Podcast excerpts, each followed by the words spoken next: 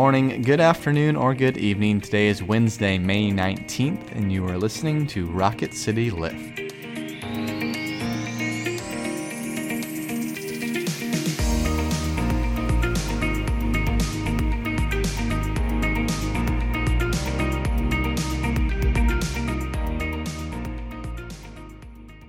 Hello, all. I'm Brett Goodeman. And I'm Tara Bulger. We come to you three times a week and bring a bit of your spiritual lift to your day. Welcome back to Rocket City Lift.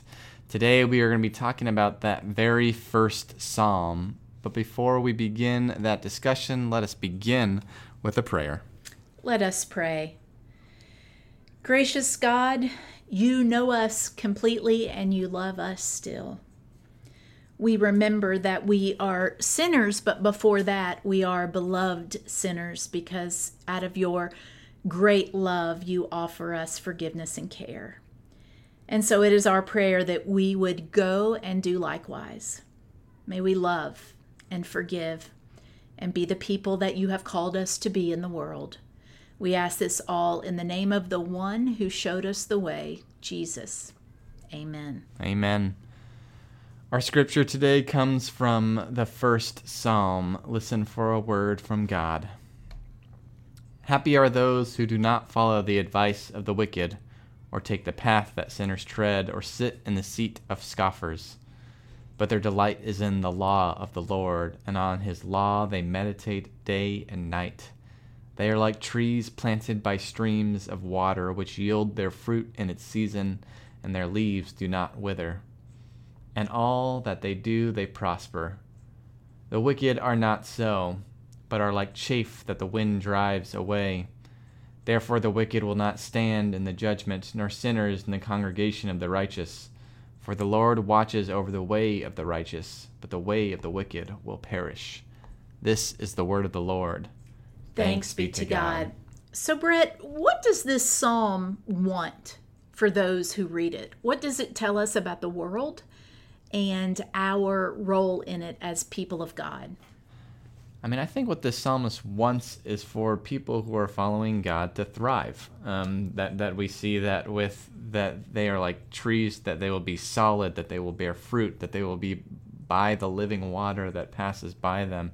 And then the psalmist gives an idea of how they believe that that comes to be, and that's through following, meditating, residing in that relationship that is with God. That in that there is to be a spiritual thriving when we meditate on God's goodness, on we meditate on how God has, you know, the law was how uh, the Jewish people understood that God reached out into uh, the world, how God reached out to where people were and gave them this this set of uh, ideals, the set of way, this way of being both uh, morally as well as spiritually, that will help them thrive. And so the psalmist is saying, you know, touch, touch, spend time with, look at how God has reached into this world and changed it. And when you do that, uh, you will thrive in, in these many different ways. Yeah, it's funny, you know, because certain words have baggage, right? Sure. Like sin and the wicked and judgment. And I think when we hear those, there's a part of us that always goes to like fire and brimstone. Yeah. But this psalm is really beautiful. And then it says, we recognize this about ourselves. There is a way that we want to live in the world. We want to try and be righteous. And that is what gives us life and joy and abundance. And so I do think that for the people who would have first heard or sung this psalm in worship, those wouldn't have been words of baggage. Those would have been, this is the way of life hmm. and how to live it. And so it's really this gift. It's funny that this is the first psalm because it almost sounds like a proverb, mm, right? Yeah. Um, but I feel like it's the first psalm because it sets out the idea that the law is good. We want to be followers of the law. This is the way to happiness and to life and delight. Um, and so it kind of says this is how you should orient your life. Um, and then the rest of the Psalms at different times are about screwing up yeah. and having to reorient yourselves and uh, the joy that comes in life. But I think this is making a statement from the very beginning. You know, I, I because it's the first psalm, I've probably read this psalm more than than most of the other ones. But one thing I've never noticed until just this reading was that they will be like trees planted by streams of water, which will yield their fruit in its season. Yeah. You won't produce fruit. Uh, even even when you're meditating on the law day and night, even when you know you are you're being fulfilled in many ways, you know what? There will still be times when it's just a winter Mm-hmm. and you won't bear fruit. Uh, and I think that that is so wise. yes. It's like me, uh, you know, I have never been very good at gardening, but for some reason the past year I wanted to try. And so it's like me planting a plant and then being like, grow! You know what I mean? Like I want it to happen now. But that's not at all how it is. It's it's a process of, you know, discipline and care and in its season it will bear fruit. And I I like to think of um my daily prayer and devotion as like putting money in the bank Hmm. because there will come a day when something difficult happens and I'm going to need to make a big withdrawal. And if I've worked on my relationship with God, there will be something there to draw on. And I hmm. think that's kind of that idea of season is a little bit of the same. Yeah, cuz because it's it's the the psalm is saying that when when you delight in the law, when you meditate on God, you know you will be by water. You will you will have you will have these things that will keep you alive. Uh, but sometimes being alive, sometimes being um, being here doesn't mean that you'll be bearing fruit. Just because that you'll be by you'll have all the elements to grow of sun, of water, of of whatever doesn't mean that that there will you'll be growing all the time. And so uh, there's also the, that promise that even if you're not bearing fruit, that your leaves won't wither. Yes, and right after that, in all they do, they prosper. And to me, that doesn't mean success. Mm-hmm.